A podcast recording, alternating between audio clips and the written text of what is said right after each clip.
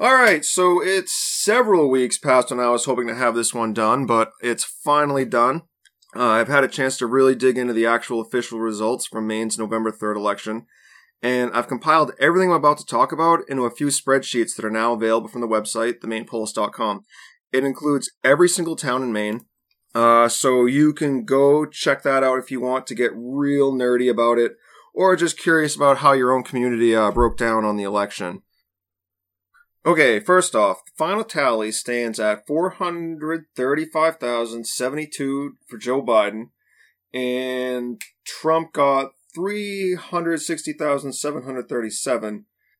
So in Maine, Biden beats Trump by 74,335 votes, which also works out to be 77,337 more than what Hillary got in 2016 and it's more than 13,000 more than what Obama got in Maine in 2008, and over 33,000 more than what Obama got in 2012. So Biden apparently kicked ass. Despite a decades long history of promoting international trade agreements that hurt Maine, promising to step up pressure on places like Syria and North Korea, something that, given Maine's high per capita number of enlisted men and women, should be a concern, openly arguing for strict regulations and even limitations on semi-automatic rifles, and publicly agreeing with people like Pete Buttigieg when calling for an Australian-style firearm confiscation program.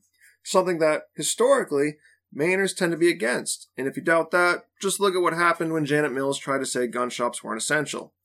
And then, despite all of that, along with never actually stepping foot inside Maine during his campaign, more Mainers voted for Joe Biden than any other candidate in Maine's 200 year history. And so, where did all these Biden voters come from? It's what I tried to answer last time, and basically put up the theory that between November 2016 and July 2020, tens of thousands of unenrolled registered voters decided to go join the Democrat Party. Combine this with a very high voter turnout in a number of southern and coastal communities that also happened to be in the state house districts that were unopposed Democrat seats. Now, where I'm going to tweak my theory is where I thought the bulk majority of Biden's voters would have come from. Uh, the voter registration stuff I went over last time with the Democrats getting these thousands and thousands of new members, even picking up former libertarians somehow, that was all from Maine's Secretary of State data, and I stand by that still. But the stuff focusing on unopposed House districts and that part that part was based a lot on what the AP was projecting at the time. And now that I've analyzed the real numbers, I can adjust that theory a bit. Uh, because now I'm not as convinced that the bulk came from the some 20% of state house districts that happen to have candidates running unopposed. And if you've had listened to the last episode, I got one correction. In the last show, I said that District 37 was the only house district in Portland with an opponent. But I was wrong there. House District 42 was actually a three way race. It wouldn't really change any of the number predictions that I had made, and the Democrat ended up winning that race, so nothing really changed there. So, alright, let's get back to the original question then. Biden beat Trump by over 74,000 votes. He got over 77,000 more than Clinton did in 2016, more than any candidate in Maine's history. So, how did he do it? Which counties? Which communities? Who did Biden inspire to come out in record numbers? And this is how we're going to figure it out. First, we need to figure out how many people voted for either Biden or Trump this time, but didn't vote for Trump or Clinton last time.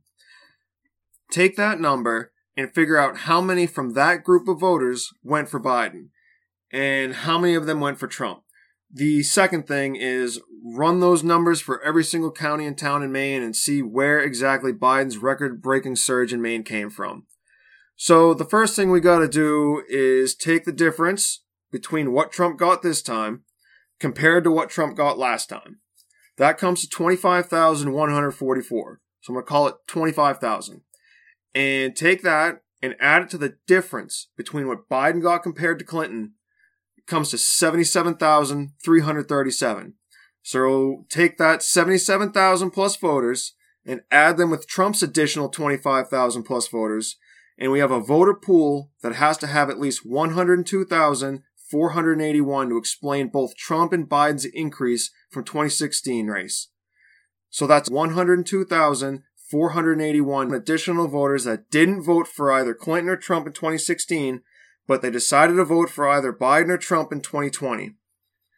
But that just tells us how big our voter pool is. We still need to fill it uh, full of voters that Biden and Trump can pull from, and it needs to be equal to 102,481 in order to explain the additional voters Biden and Trump got compared to the Clinton and Trump results last time a pool of voters filled with voters that, if they voted at all in 2016, wasn't for Clinton or Trump. So let's start with people that didn't vote at all last time. Maybe they weren't registered last time or didn't live in Maine, or they were registered to vote in Maine but didn't bother showing up to vote in the 2016 election. So, for whatever reason. Okay, so there were 56,413 more of that group casting votes in 2020 than 2016.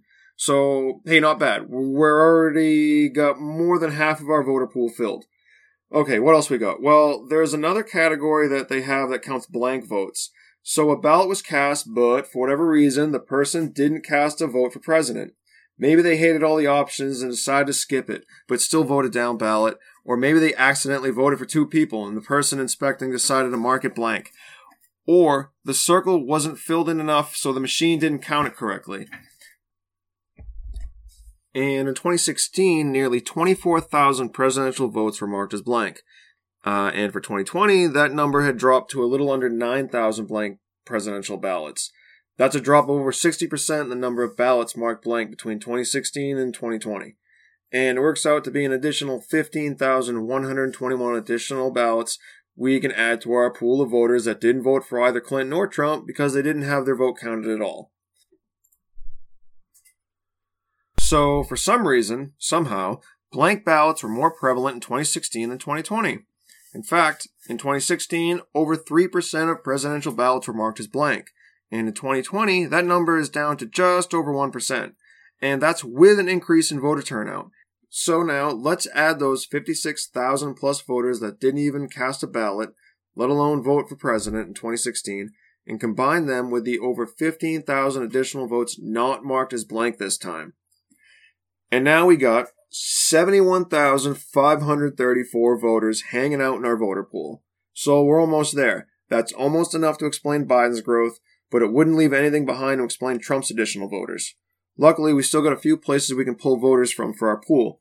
And what we got next are voters that voted third party in 2016, but decided to vote for either Trump or Biden this time around.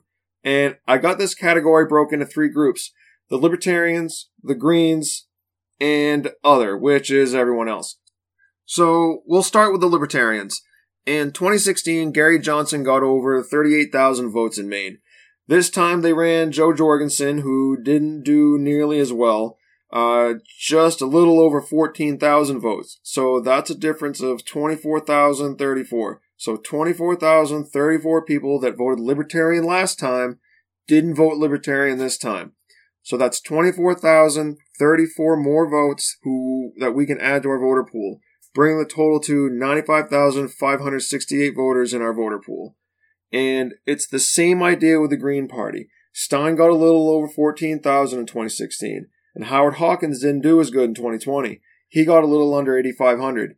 And the exact difference between the two was 5,894. So that's 5,894 people that didn't vote for either Clinton or Trump last time that we can now add to our voter pool. So, which now has 101,462. So we needed a voter pool big enough to hold 102,248. So our voter pool is almost full. And the only other category we got to pull from are the remaining third party options.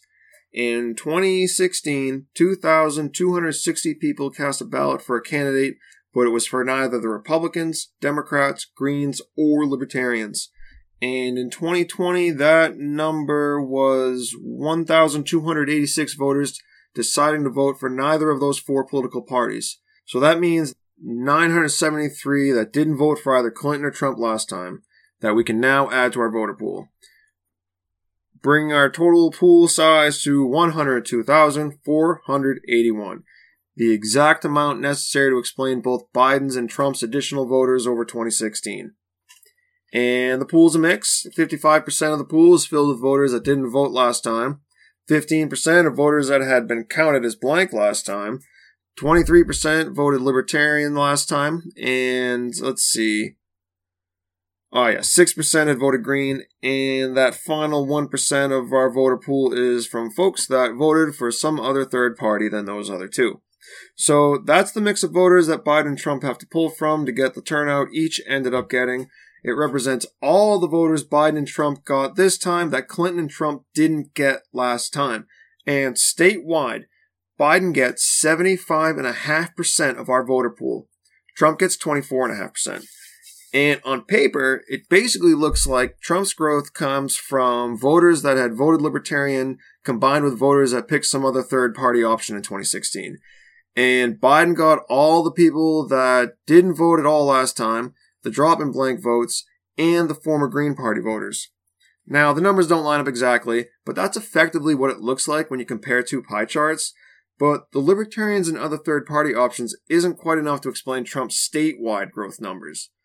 So basically, just picture that the group of folks that didn't vote at all last time, there were over 58,000 of them. So Trump would have needed a little over a thousand of those voters to get what he got, and then Biden would have got the rest. And I'm just using voters that didn't vote last time as an example. They could have come from the drop in blank ballots, or the Greens, I guess, or probably some mix of all three categories, and then the rest voted for Biden. So now we know how big the voter pool is, and effectively we know something about the political persuasion of those voters, but this is at the state level. It doesn't tell us where they came from, only how many there are. So what I've gone and done is figured out the exact size and mix of the voter pool for every single county, city, and town in the state of Maine. And I'm going to upload this data to the website so that anyone can go and see exactly where these additional Biden Trump voters came from and who they voted for last time, as well as a bunch of other data that breaks down Maine's 2020 presidential results in ways you won't be able to view anywhere else. Data on all the candidates, not just the top two, both hard numbers and percentage breakdowns. If you want to see exactly how the results break down anywhere in Maine, you can go check it out. Uh, here today, I am not going to go over everything that the data lays out. It would take forever and be pretty boring to listen to. Uh, so instead, I'm going to focus on the top five counties where Biden's record breaking support came from.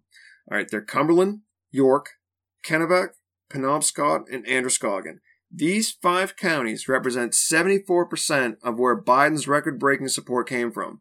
So they should give us a pretty good idea of what happened.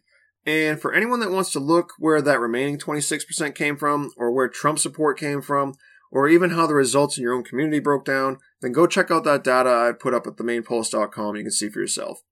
The other number I'm going to be mentioning is the actual popular vote results.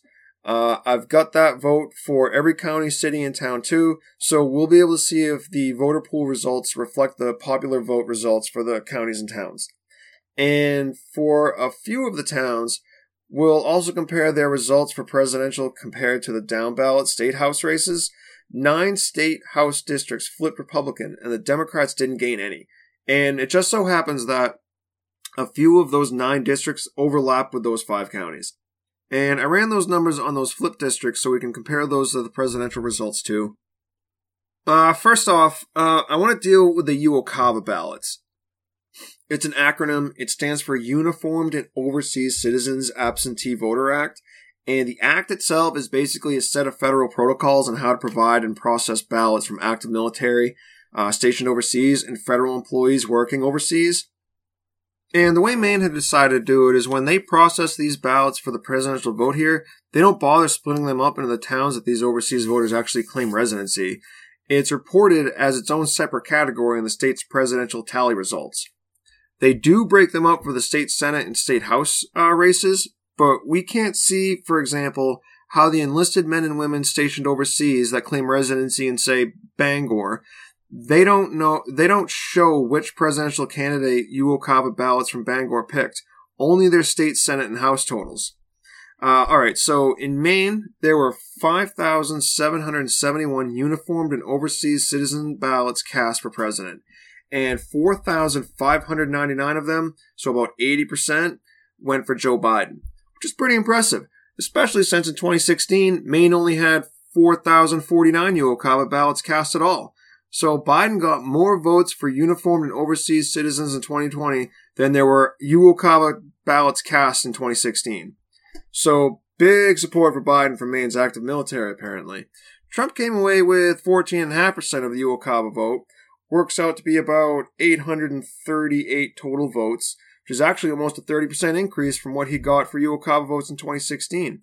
But Biden's vote total was so huge at these overseas ballots that it just didn't matter. Those are the popular vote results for Maine's UOCAVA ballots. Now let's look at the UOCAVA voter uh, pool. That number of voters representing folks that didn't vote for either Clinton or Trump in 2016. All right, 1,772 more UOCAVA ballots were cast for Trump and Biden in 2020 than they had cast for Trump and Clinton in 2016. So they got a voter pool of 1,772.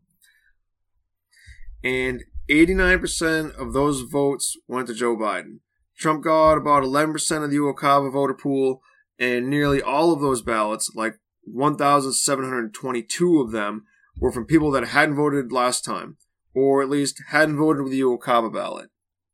I honestly wouldn't have guessed that Maine's armed forces community would be willing to support Biden with such high numbers, and it got me to wondering if this overwhelming support for Biden carried down ballot, or were uniformed and overseas citizens simply upset with Trump, but didn't necessarily vote Democrat in other races. So I decided to look at the popular vote results for some of the down ballot races to see how Maine's uniformed and overseas federal employees voted down ballot. So in the U.S. Senate race, Susan Collins versus Sara Gideon, plus a couple of independents. Okay, so Susan Collins got about 19% of the uniformed and overseas votes. The challenger, Sara Gideon, got over 70%, with the third party candidates getting the rest. So think about that for a minute. Senator Collins, who serves in more than one Department of Defense subcommittee, can barely get 19% support from her enlisted and federally employed constituents deployed overseas. But maybe it wasn't Susan Collins' fault entirely, because this trend does seem to continue right down ballot. In the first congressional House district race, Pingree got over 83% of the UOCAVA votes compared to her Republican opponent, who got barely 14%. And it was the same thing in the second congressional district race uh, against Democrat incumbent Jared Golden and Republican challenger Dale Crafts. Golden got over 75% of the UOCAVA votes cast in that race, and Crafts got a little over 21%. And then in the state Senate and House races, it's much the same. I went through all 35 Senate districts, and not a single one saw the majority of its UOCAVA ballots go to support the Republican candidate. Not one. And most of them weren't even close, talking like 75 to 80% of the Democrat versus 15 to 30% for the Republican. Even in Republican held districts, the majority of UOCAVA ballots were for the Democrats. It's nearly the same thing in the state house. Democrat candidates won the majority of the UOCAVA ballots cast within their district, and a lot of them broke the same way, around 70 75 for Dems and 25 to 30 for the Republican. But unlike the Senate, at least a few Republican House candidates did get a majority support from the UOCAVA ballots cast in their district. But out of 151 districts, that only happened seven times. And when the majority did go toward the Republican, it was more evenly split, so maybe 52% Republican to 48% Democrat, instead of that 70 30 split in favor of Democrats that we see in the other districts. There were a couple of other districts that where UOCAVA ballots broke exactly 50 50, and two other districts where the independent candidate got the majority of UOCAVA votes. But in the instances of those uh, independent candidates, it was against a Republican, there was no Democrat running. The remaining 144 House districts, the majority of UOCAVA ballots cast within each of those districts were for the Democrat candidate. And in many, just like the state Senate results, it wasn't even close. Many had the Democrats getting anywhere between 70 to 80%, some getting 90% of the UOCAVA ballots cast within their district. And there were at least one House district that 100% of the UOCAVA ballots went for the Democrat. Uh, it was House District 32, which is part of South Portland and Cape Elizabeth. So I'd say it's safe to say that the vast majority of uniformed and overseas citizens from Maine overwhelmingly voted for Joe Biden and then voted a straight Democrat ticket. That's what the data shows. All right, so those are the UOCAVA ballots. They make up a pretty small percentage of the voter pool we put together earlier, but it's important to know what's up with them. All right, back to explaining where the majority of our voter pool came from, along with where Biden's record breaking support came from. Probably not a surprise that Cumberland County played a big role. Of the 102,000 plus voters in our statewide voter pool, 25,778 are from Cumberland County. That's the most of any other county. And Portland alone had 5,252 voters from that pool that hadn't voted for either Clinton or Trump last time.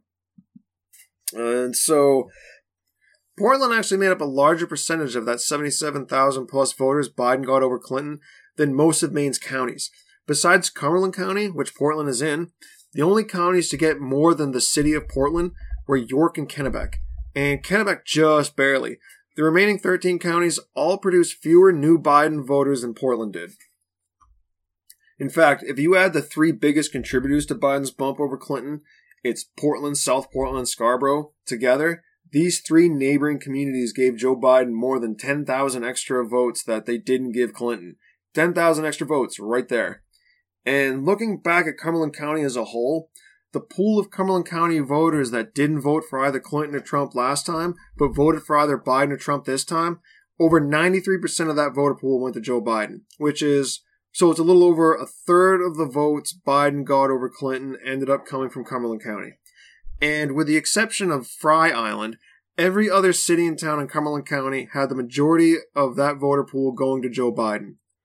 In four communities, Cape Elizabeth, Portland, South Portland, and Yarmouth, they all had over 100% of their community's voter pool going to Biden, which means that not only did Trump not pick up any voters in those communities, he lost some to Joe Biden. The other thing these communities have in common is that the number of libertarian voters they lost is more than the number of Trump voters they lost. So, Yarmouth, for example, Trump lost 64 votes in Yarmouth, and the libertarian candidate lost 157 voters. So either the number of Trump voters that flip Biden is actually way higher than the numbers would suggest in order to outweigh the additional libertarian voters that went for Trump this time. It's either that or a bunch of former libertarian voters voted for Joe Biden this time. In Portland, Trump lost 303 voters from 2016, and the libertarian candidate lost 707 voters. And so it's the same thing. The only way to explain Biden's additional 5,252 voters he got over Clinton in Portland requires those former Trump and Libertarian voters to have voted for him. It's either that or Trump lost even more votes than it looks to outweigh the additional Libertarian voters he picked up. Now, something sort of similar happens in a number of other Cumberland County communities that did get more Trump voters, but it didn't have enough to absorb the drop in Libertarian voters. So, in places like Freeport, for example, Trump gained 31 votes, and Libertarians lost 154 votes. So let's assume that all of Trump's additional voters came from former Libertarian voters. That leaves 123 former Libertarian voters that apparently decided to vote for Joe Biden this time around. It was the same thing in Westbrook. Trump picks up 18 more votes than he had in 2016, and the Libertarian candidate lost 312 voters. So even if all 18 Trump votes came from the former Libertarians, we still got 294 former Libertarian voters that voted for Joe Biden this time. That happened in 10 different Cumberland County communities, where the former Libertarian voters outweigh the new Trump voters, with the rest voting for Joe Biden instead. Countywide, Libertarians uh, lost 4,450, but only gained 1,875 Trump voters. Now, the bulk of Cumberland's voter pool, about 19,000 of them, hadn't voted at all in 2016. And if Trump had actually picked up any of those new voters, it means an even larger number of libertarians would have voted for Biden than even the numbers suggest. Now, no other county in Maine dropped in Trump voters. Some of the towns and cities lost Trump voters, but looking at the county as a whole, Cumberland was the only one to lose Trump voters. It definitely did happen throughout the state, really not so much in the rural areas, but places like Bath and Lewiston, Bangor, Biddeford, and all those cities, Trump lost voters and the surge in Biden voters those cities had would have needed to include all of the former Trump voters and former Libertarian voters in order to explain Biden's support. But then there were entire counties where that never happened because every single town picked up Trump voters. Oxford County is one example, and York County is another.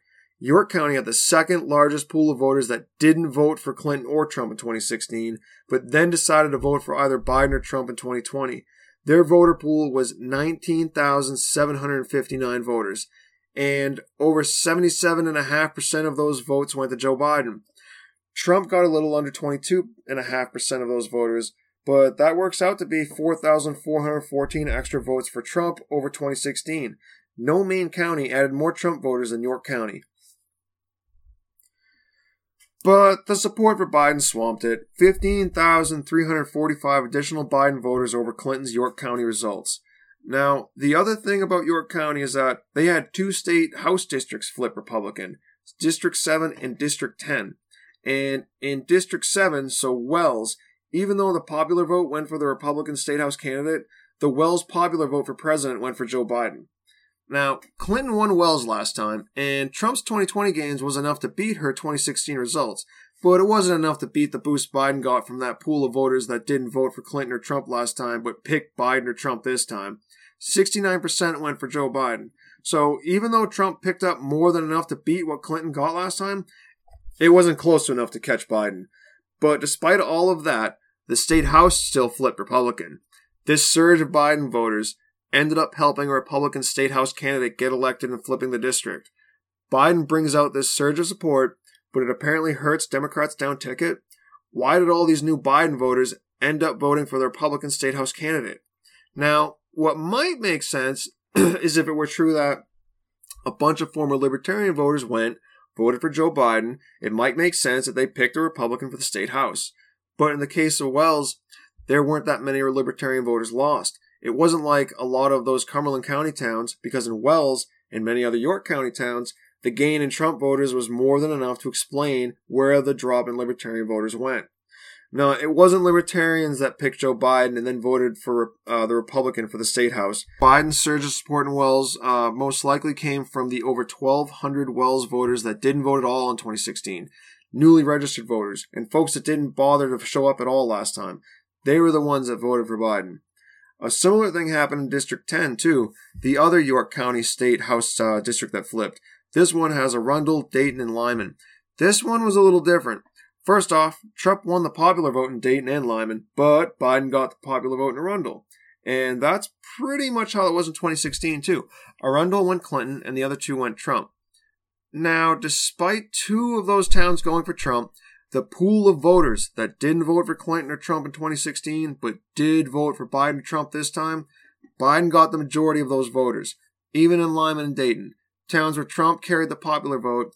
It just wasn't enough to outweigh Trump's margin of victory over Clinton and what boost he did get from the pool of voters. So again, just like Wells, despite the majority of that voter pool going to Biden, their state House district flipped Republican.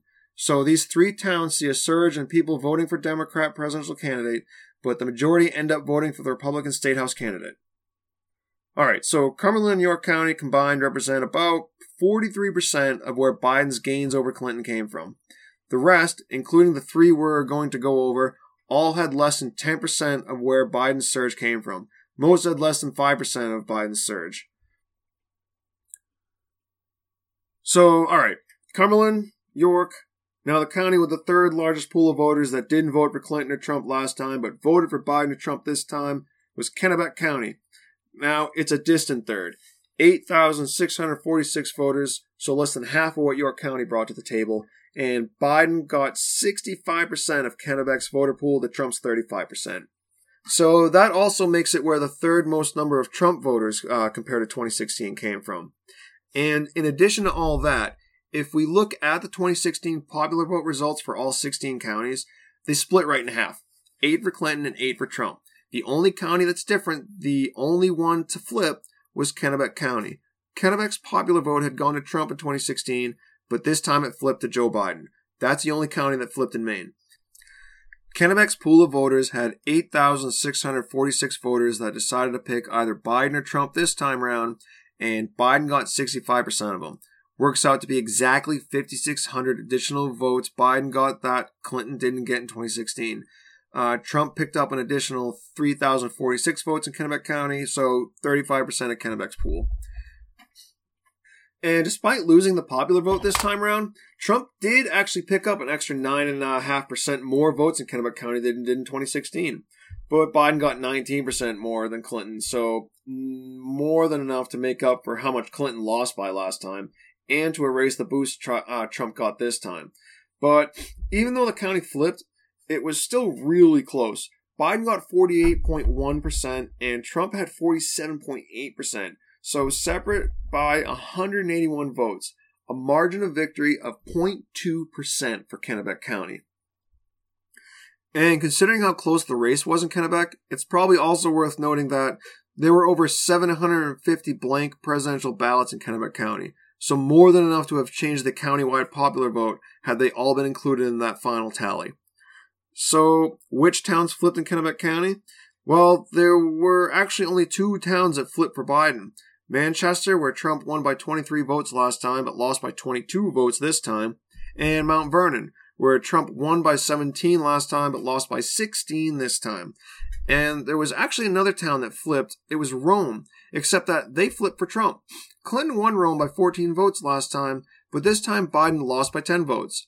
So even though the county's popular vote flipped for Biden, most didn't budge, which means that even though the county's popular vote went for Trump, the majority of the communities, so 19 out of 28, still backed Donald Trump. So it wasn't that a bunch of towns and cities flipped in Kennebec County.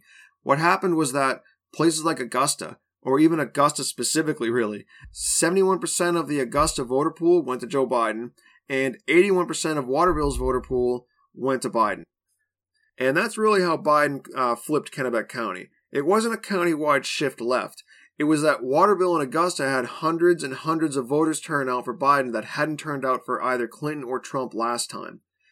To be clear, all the pro Biden towns added to his final total, but it was really Augusta and Waterville that made the flip possible.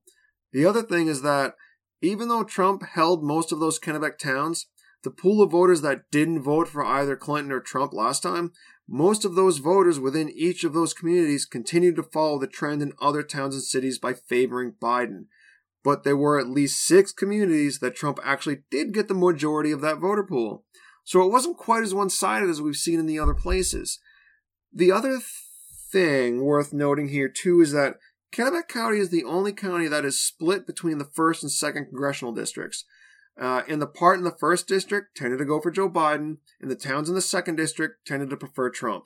Now, the thing with the libertarians voting for Biden that, like we saw in Cumberland and did happen all over York too, uh, just not in those flip districts, doesn't really happen at all in Kennebec.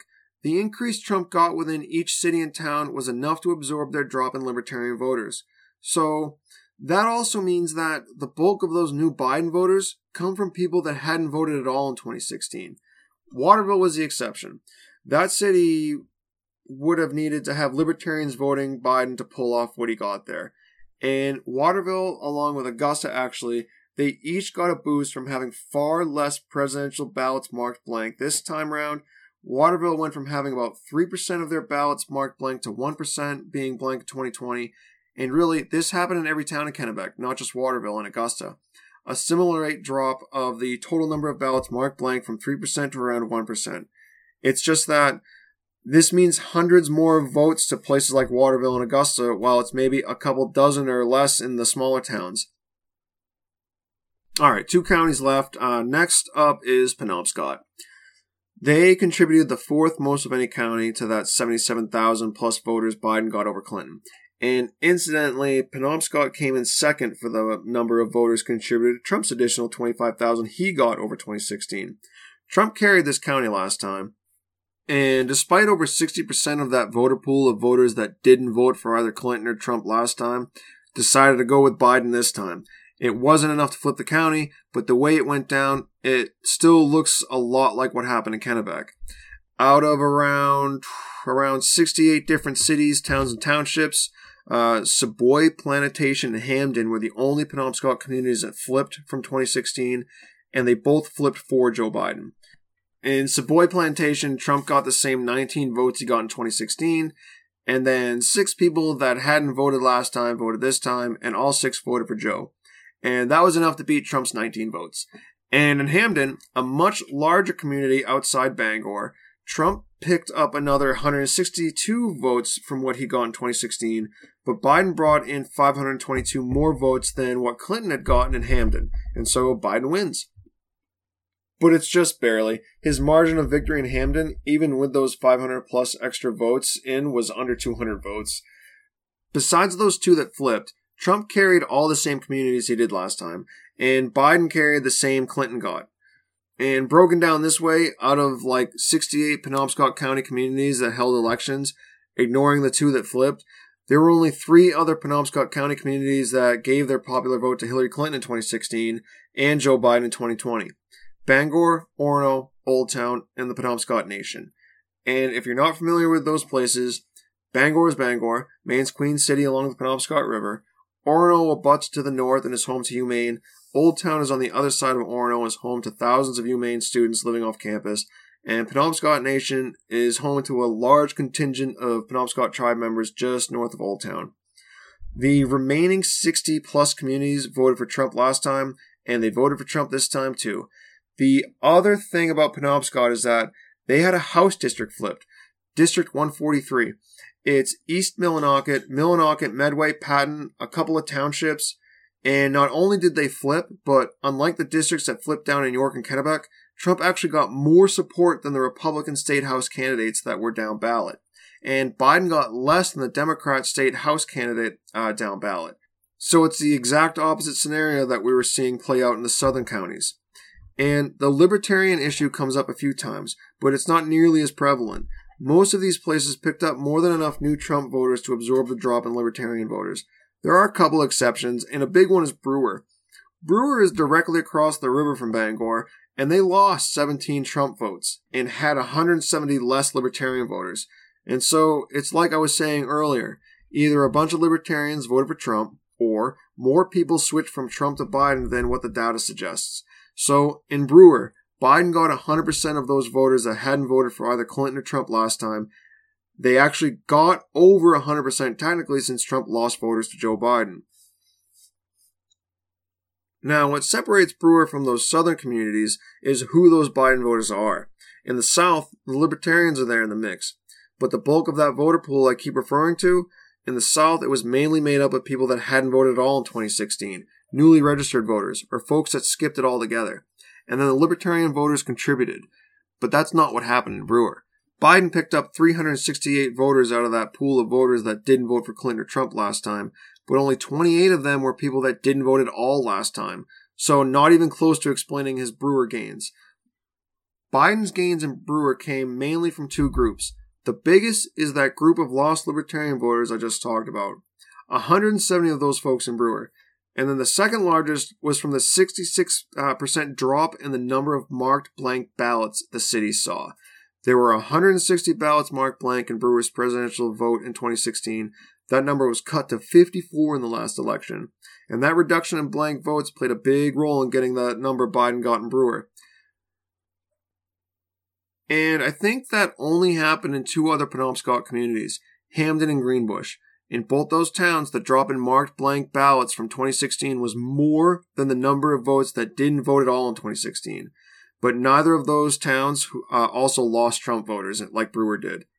But even with all of that, Trump's support was so strong in Brewer that he still got the city's popular vote, won by 35 votes. So it was still close. Okay, now, even though Trump swept uh, both the countywide popular vote in Penobscot County and the popular vote within nearly all of the towns themselves, the majority of voters in that pool, that pool of voters that didn't vote for either Clinton or Trump last time but picked Biden or Trump this time, countywide, Biden gets 60% of those votes in Penobscot. So that means 4,874 of Biden's 77,000 plus votes he got over Clinton came from Penobscot County alone. Alright, that's Penobscot. Let's deal with Androscoggin. And in Androscoggin County, of all those voters that didn't pick Clinton or Trump last time, but picked either Biden or Trump this time, 81.5% of that voter pool went for Joe Biden. Works out to be another 4,608 more votes Biden got over Clinton. And those were somewhat spread out across the county. Out of 14 uh, communities, only Greene and Livermore Falls saw that voter pool sway for Trump. But even still, 67% of those voters in Androscoggin County that didn't vote for Clinton or Trump last time, but voted for Biden or Trump this time, came from just three communities Lewiston, Auburn, and Lisbon. Those three alone gave him a little over 3,000 extra votes Clinton didn't get. And even though Lisbon had the third most from that voter pool in the county, their popular vote still went for Trump. The extra Biden voters wasn't enough to flip the town. The extra Biden got in Auburn, however, that was enough to flip them. Auburn and Durham, they were the only two in Androscoggin County that flipped. They voted Trump last time and went Biden this time. For Auburn, Biden got 93.5% of their voter pool. And again, in Auburn, like a bunch of the other main cities, we have a lot of former libertarian voters that either voted Trump but were canceled out by former Trump voters switching to Biden, or all these libertarian voters went for Biden this time. Maybe some mix of both options. And then there were a couple hundred less blank ballots recorded in Auburn too. And a couple hundred voters that didn't vote at all last time, all apparently voting for Joe Biden this time. And across the river, Lewiston was the only Androscoggin community that preferred both Clinton and Biden over Trump. And Lewiston was a big win for Biden. Uh, beat Trump by nearly 2,400 votes, picked up almost 1,400 more votes in Lewiston than Clinton got in 2016. Trump barely picked up another 1,000 votes from Androscoggin County, and yet, despite all that, Biden only flipped two communities. And Trump, he got both the countywide popular vote, the popular vote within 11 of the county's 11 communities, Six of those towns flipped their state Senate district to Republican. Four of the nine state House districts that flipped Republican statewide were either in or overlapped with Androscoggin County, including one in Auburn and one in Lewiston. In most of those communities that voted Trump, it wasn't like we've seen in the other four counties where Trump won by a couple of percentage points or less. Trump crushed Biden in those communities. Nine of them gave Trump at least 55%, and a few of them were 60% or more. Biden lost outside of Lewis and Auburn. And yet, somehow, for some reason, when we look at that pool of voters that didn't vote for either Clinton or Trump last time, but voted for Biden or Trump this time, Biden crushes it. He gets the majority of that pool of voters in all but two communities Livermore Falls and Greene. Otherwise, in the remaining 12 communities, Biden was getting numbers like we'd seen in the other communities from other counties. Biden got 70% or more in seven of those towns. Lewiston was over 100% since they were the only one to lose Trump voters. And Lewiston is another main city where either there were a bunch of libertarians that decided to vote for Joe Biden, or way more Trump voters switched to Biden than the numbers suggest. In this case, it would have to be around 700 Trump voters switching to Biden in order to explain where the libertarian voters and the drop in Trump voters went. Or some 600 former Libertarian voters went and voted for Biden. Lewiston also had this thing happen that happened in nearly every community I've looked at so far. Their number of ballots marked as blank dropped, brought in a couple hundred ballots that wouldn't have been included in 2016. It worked out to be more than the total number of people that had registered to vote since 2016 or simply didn't bother to vote last time at all.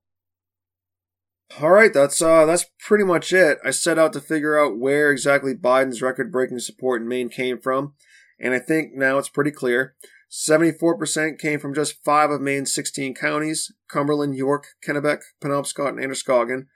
With those within those five counties, Biden's supporters in the urban centers is where his biggest numbers came from. In fact, unlike Barack Obama's previous record, Biden didn't have nearly as much rural or even suburban support. He just had big numbers in what cities Maine actually has. I mean, Obama carried the second district. Biden didn't do that.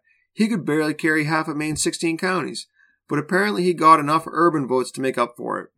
And then, what these cities, towns, and townships do have in common really just raises more questions. Like, why does it seem that so many libertarians statewide decided they preferred Joe Biden over Donald Trump? Out of every city in town, township in Maine, there were only four townships that gave the Libertarians more in 2020 than 2016. Combined, they totaled six votes. But the Libertarians lost 24,000 across every, every other community in Maine. And why are the top five counties to lose Libertarians happen to also be the top five counties to where Biden's biggest boost over Clinton came from? Cumberland, York, Kennebec, Penobscot, and Androscoggin in that order. Now, all that is certainly possible, but knowing what I know about libertarians, I just find it highly unlikely.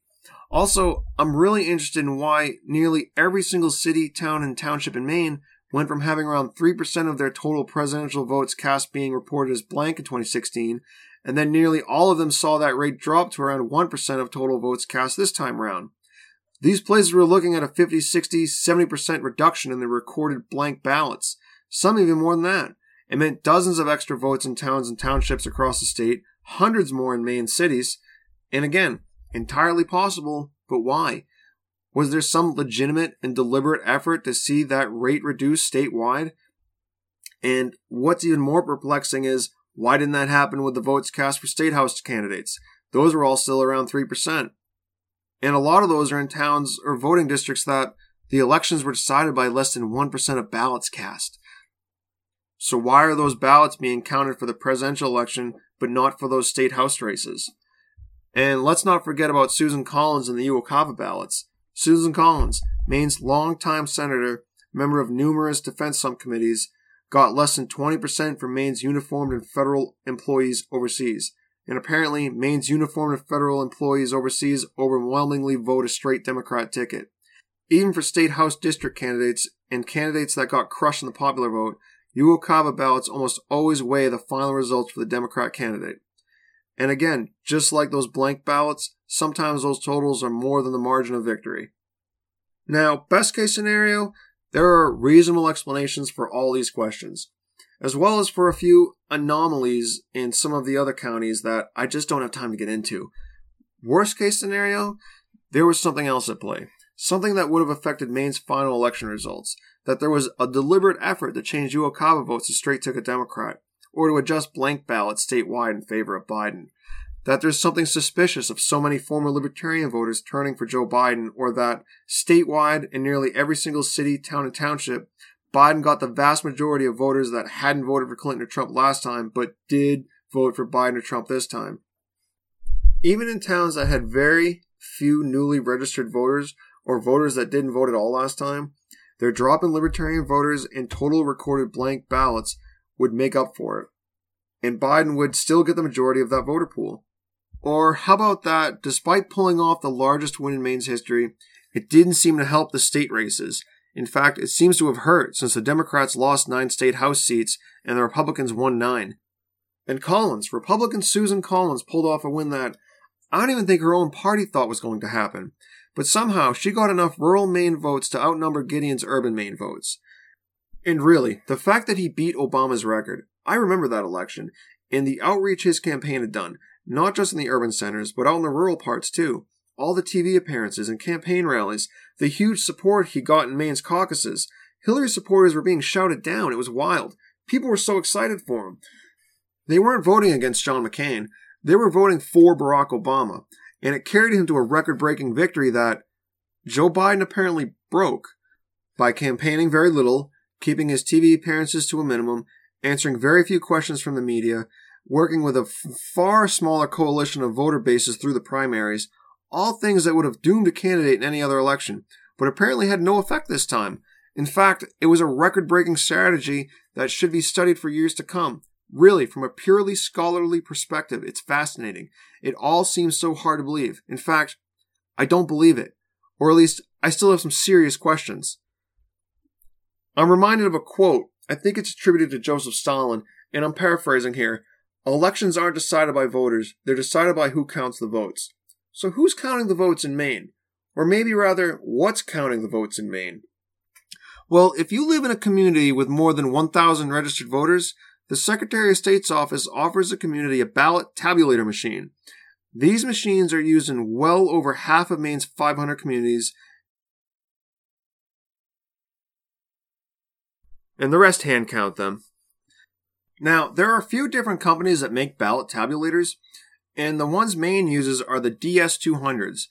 These are made by Election Systems and Software, aka ES&S, and Maine doesn't actually own those machines, they lease them. And technically, I guess Maine leases two types of machines. They lease around 500 of those DS200s, and they also lease a DS850. This one is kept at the Secretary of State's office and used to count ballots when the election goes to rank choice. They can program it specifically on how to deal with Maine's rules and then process a huge stack really quickly. Okay, so we're not dealing with the DS850 today. We're focusing on this DS200. Those are the machines responsible for counting around 90% of Maine's ballots. Um, now, one of the first things I came across was a Portland Press Herald article. It's titled, How Do Maine's Voting Machines Work? Can They Be Hacked? This was published just this past October leading up to the election. And I just want to quote a piece here. This is talking a little about how the machines actually work. Quote, programming in the machine is specific to the ballot for your election district and allows the machine to determine which candidates you have selected. The machine captures a digital image of your ballot as it's scanned, and this data is stored on a proprietary thumb drive device. It's not the kind of thumb drive you could pop into your laptop to transfer data. End quote. All right, so that statement, published by the Portland Press Herald in October, that statement is false. The programming in the machine is specific to the ballot and voting precinct it's in, so not every machine in Maine is programmed the same. That's true. Each of the voting districts using one or more of these machines in Maine receives programming specific to which congressional district, state house, and state senate district it's in, or even local elections and referendums that the tabulator will have to sort. That the machine captures a digital image as it's scanned, that's a half truth. What I mean by that is that the machines are entirely capable of doing that, making a digital image of every single scanned ballot, but Maine doesn't do that. According to checklists provided to election staff from the Secretary of State's office, this option was only activated for ballots that voted for a write in candidate, and they took images of those so they could be reviewed and accurately tallied later. Nearest I can tell, those were the only Maine ballots getting a digital image from DS200s. And then the last part about these machines using a quote proprietary thumb drive end quote that's quote not the kind of thumb drive you could pop into your laptop to transfer data end quote okay that statement is entirely false and i know this because i found and downloaded the user manual for a ds200 and in the manual it clearly states quote the DS200 uses a USB flash drive to store the scanner's election definition, audit log, and other election specific information. Data on the USB flash drive is updated each time the DS200 scans a ballot. Use USB flash drives with a memory capacity of 1 to 8 gigabytes. That's from the user manual. It's a regular USB port that can connect with any generic USB drive. The only security measure is that the port itself is under a locked panel on the machine. There's nothing proprietary about those thumb drives. They're normal thumb drives that anyone can get online or at a store. And additionally, the manual lays out that's not the only USB port the thing has, because on the back of the machine, under a different panel, there's another USB port that the manual explains is for extra storage purposes. And again, nothing unique about the USB drives. And not all states are necessarily even using the extra USB port in the back. It's just another one of those included options. And actually, there's at least one security report I read uh, that identified at least three ports behind that back panel. So all sorts of storage options on that thing. And you may be wondering, or at least I'm certainly wondering, what sort of data is it transferring? Besides them being used for backup storage purposes, what else are they doing? Well, this is how it works. The USB drives have a few different purposes, but the main one is that it's it's basically telling the ballot tabulator what to do with the ballot when it's scanned, how the ballot should be tabulated, and then tabulates and records the results. And the thing is supposed to be hitting save after each ballot is submitted. The USB device is also used to record any errors that happen or any administrator level changes made while in operation. They're used to make software updates, to print out results at the end of the day, how to count rejected ballots, what time to close the polls and stop counting, and also whether or not the poll can be reopened, uh, all that sort of stuff. It's pulled from the USB drive. It's basically setting the rules for the tabulator. The manual uses the word definitions. It defines the jurisdiction, the candidates, and the ballot variations that'll, that it'll see and how to sort them. But it can do other things too. According to the manual, the definitions section has a customizable programming option. So like, for example, the machines in Maine this past November, if you wrote in a writing candidate that wasn't a certified writing candidate, your ballot was put in the blank pile. And it did that because that USB drive was programmed to do that by the Secretary of State's office. Another thing our, our tabulators are programmed to do? Well, apparently, when you're voting in a ranked choice vote race, you can leave your first choice blank. Like, if you don't think anyone deserves your first choice pick, or maybe for some other reason. Well, that's okay because the USB drive is programmed to accept that ballot anyway. Now, if you leave more than one space blank, then you start having issues. Your ballot will likely be rejected. and you'll be asked if you want to correct it. And if you don't have time to go get another ballot and try again, then your ballot will end up counted as blank. Those are the rules or definitions that are coming from standard USB drives plugged into normal USB ports. And it's the Secretary of State's responsibility to deal with all of that, making sure each one is programmed correctly for the precinct that it's going to be used in. And they've got a protocol to get the thing to the town clerk. And there are rules on who and how the drive is handled before, during, and after the election and all that. Now, just to sort of expand on this a bit further, in Florida, they did a study and this was back in 2009, they did a study looking at their 2008 presidential election results that ended up with a way higher than expected invalid vote rate, like really high. They figured out it was tied to people's ballots being marked as overvoting, so they voted for too many candidates. Overall, that rate went up 460% in Florida from the 2004 race. Looking just at the presidential co- uh, votes cast, they saw a 1600% increase in ballots marked as overvoted and thus invalid. They were marked blank. Now, Florida, at least back then anyway, they were using a few different voting machines. But what they found was that the DS200s, quote, was responsible for the great majority of the overvotes. More than 8 in 10 of the state's overvotes during in person voting occurred on the DS200 even though it only served about 4 in 10 of the state's in person voters. So, of the 15,000 overvotes in Florida during in person voting that year, more than 12,000 of them were uh, from those DS200s. All right, so now the study speculates that the protocol on what the machine does when it flags a problem scanning a ballot, the DS200 tended to dis- tended to discourage fixing the issue and encouraging just hitting a bright green override button that would end up making the problematic vote invalid and counted as blank. While the other machine they looked at did the opposite. The protocol tended to encourage going to fix the ballot.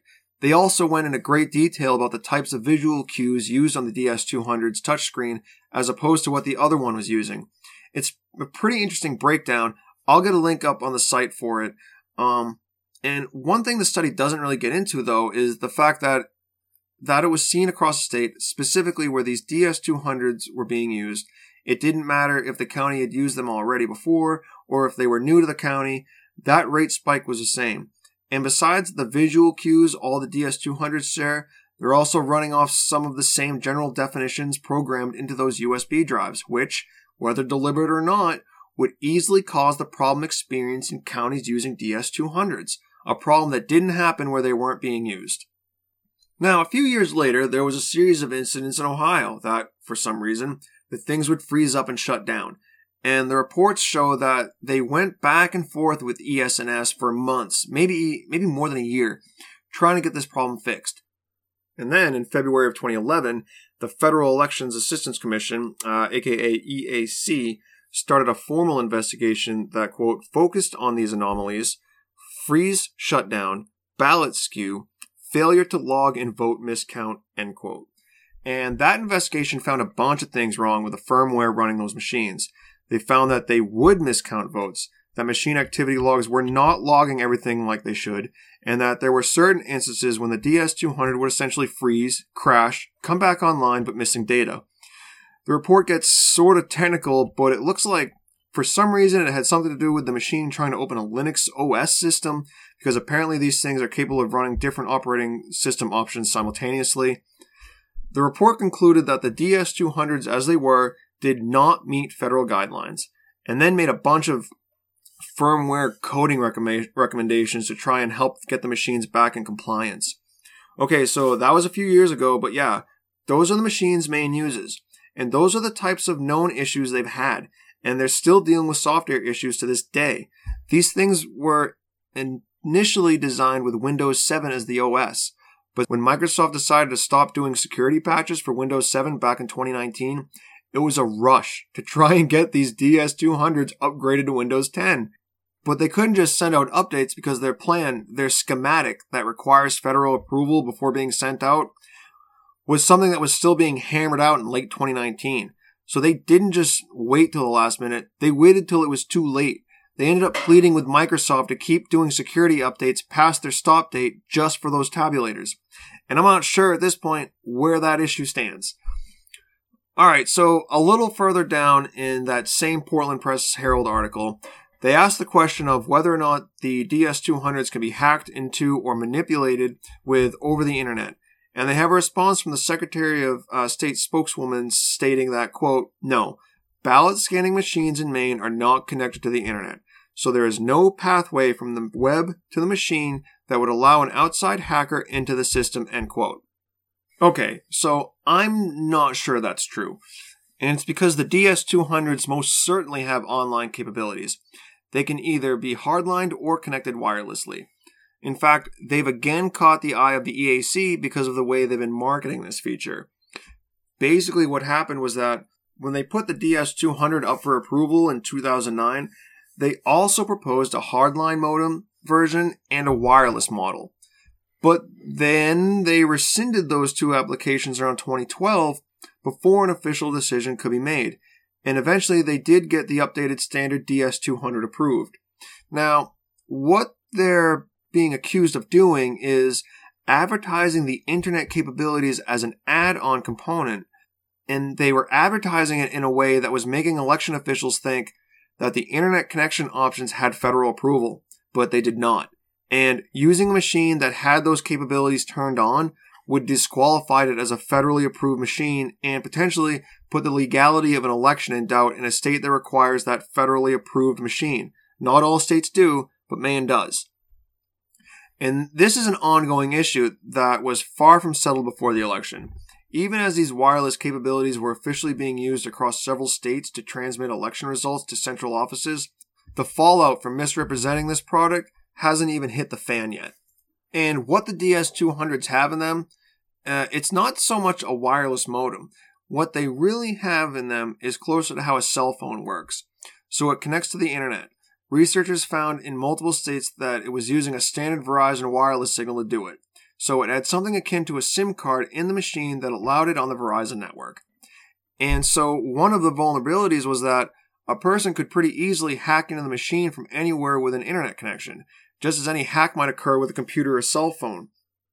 Another scenario presented to federal agencies was that using a simple $250 antenna, a person could sit outside a polling station and pretend to be a cell phone tower. These things are normally used for people living too far away from a strong tower signal, so the thing acts as like a booster with what a signal they can catch. And then a computer a phone or whatever device connects to the booster antenna as if it were a cell phone tower. Okay, so someone sitting outside the polling station with one of those could easily get access to a DS200 and the information on those USB drives. Could manipulate that information, can do anything they want funnel the data through another country before being rerouted back to where it was supposed to go. All that is possible with a DS200 if they have the wireless capability. And so, which DS200 is Maine leasing? So, there's nothing I could find in Maine state law that would forbid the use of tabulator machines having internet capabilities. There is a lot outlined as to what the tabulator should do, mostly tied to making sure ballots are counted, but there is nothing on what it shouldn't do. And so it's left to the Secretary of State's office to set a lot of the guidelines on which machines to use and what functionality they should have or shouldn't have. And at this point, I haven't found those guidelines yet. That same spokeswoman, when asked if the machines have performance standards, responded that, quote, as part of its bidding process, the state requires vendors to supply voting machines that meet federal standards which is fine, except ES&S and its DS200 has a history of falling out of compliance and being punished for it. So yes, they meet federal standards, but then sometimes they're not meeting federal standards.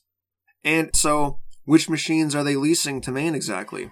Are we getting ones that are 100% don't have wireless hardware on board? Or are we getting machines that have those functions as an add-on, but that we're just not turning that part on?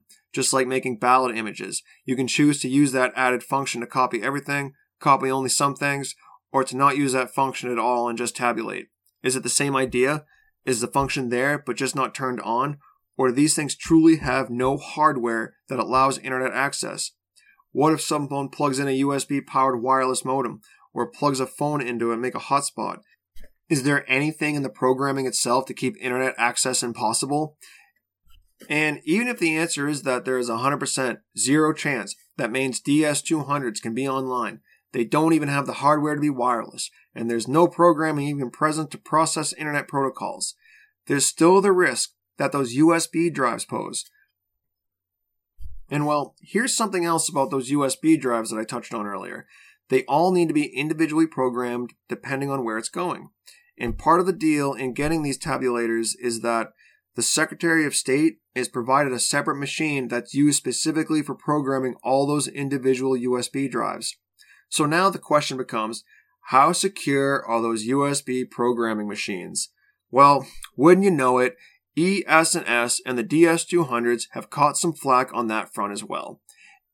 And this was when a lot of these machines were first being installed around the country. So between 2000 and 2006.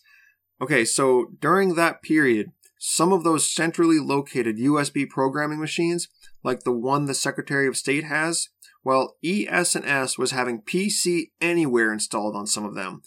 PC Anywhere is a program I think mainly used by Microsoft Windows, and it allows a person to have remote access via the internet to someone's computer, laptop, or even election programming equipment, apparently. Ideally, it's used for IT people to fix problems remotely, but hackers can and will and have used it to take over a person's computer remotely. And it was a program that they had been installing on certain customers' machines to better help with troubleshooting problems when programming the USB drives. And for some reason, this was something ES&S flatly denied doing at the time and for years later. They were adamant that their machines weren't connected to the internet. But in 2018, ES&S admitted in a letter to a US congressman that they had installed PC Anywhere on some of those centrally located USB programming machines. But that they had stopped in 2007 when a federal rule changed and that they would not be sharing which states or districts were running PC Anywhere. And so now the question really becomes is there any part of our election process that has internet functionality? Even if the DS200s aren't able to connect, what about the machine responsible for programming all those DS200s Maine uses? Is that able to connect to the internet? Because according to the company itself, they can. And honestly, this seems like a pretty basic question. But after looking through a bunch of past interviews and statements from the Secretary of State's office and Matt Dunlap specifically, I was surprised how rare this issue came up. In fact, the spokeswoman comment on the topic, a single paragraph in a longer article, that's the only thing I've come across that even attempts to address how secure the actual machines are. Not just that Press Herald article either, but a couple Sun Journal articles, a Channel 8 news report, and a Maine calling interview with Dunlap and Senator King. And none of them are concerns about the machines themselves discussed. The focus is always on ballot chain of custody and getting as many people to vote as possible. Nobody seems to ever question the machines that are doing the actual counting. Okay, I'm done.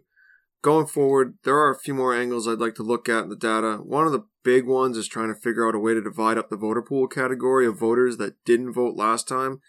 It's the biggest source of Biden's burst over Clinton, but it would be nice if I could split up the category into two groups newly registered voters and voters that just didn't bother showing up in 2016.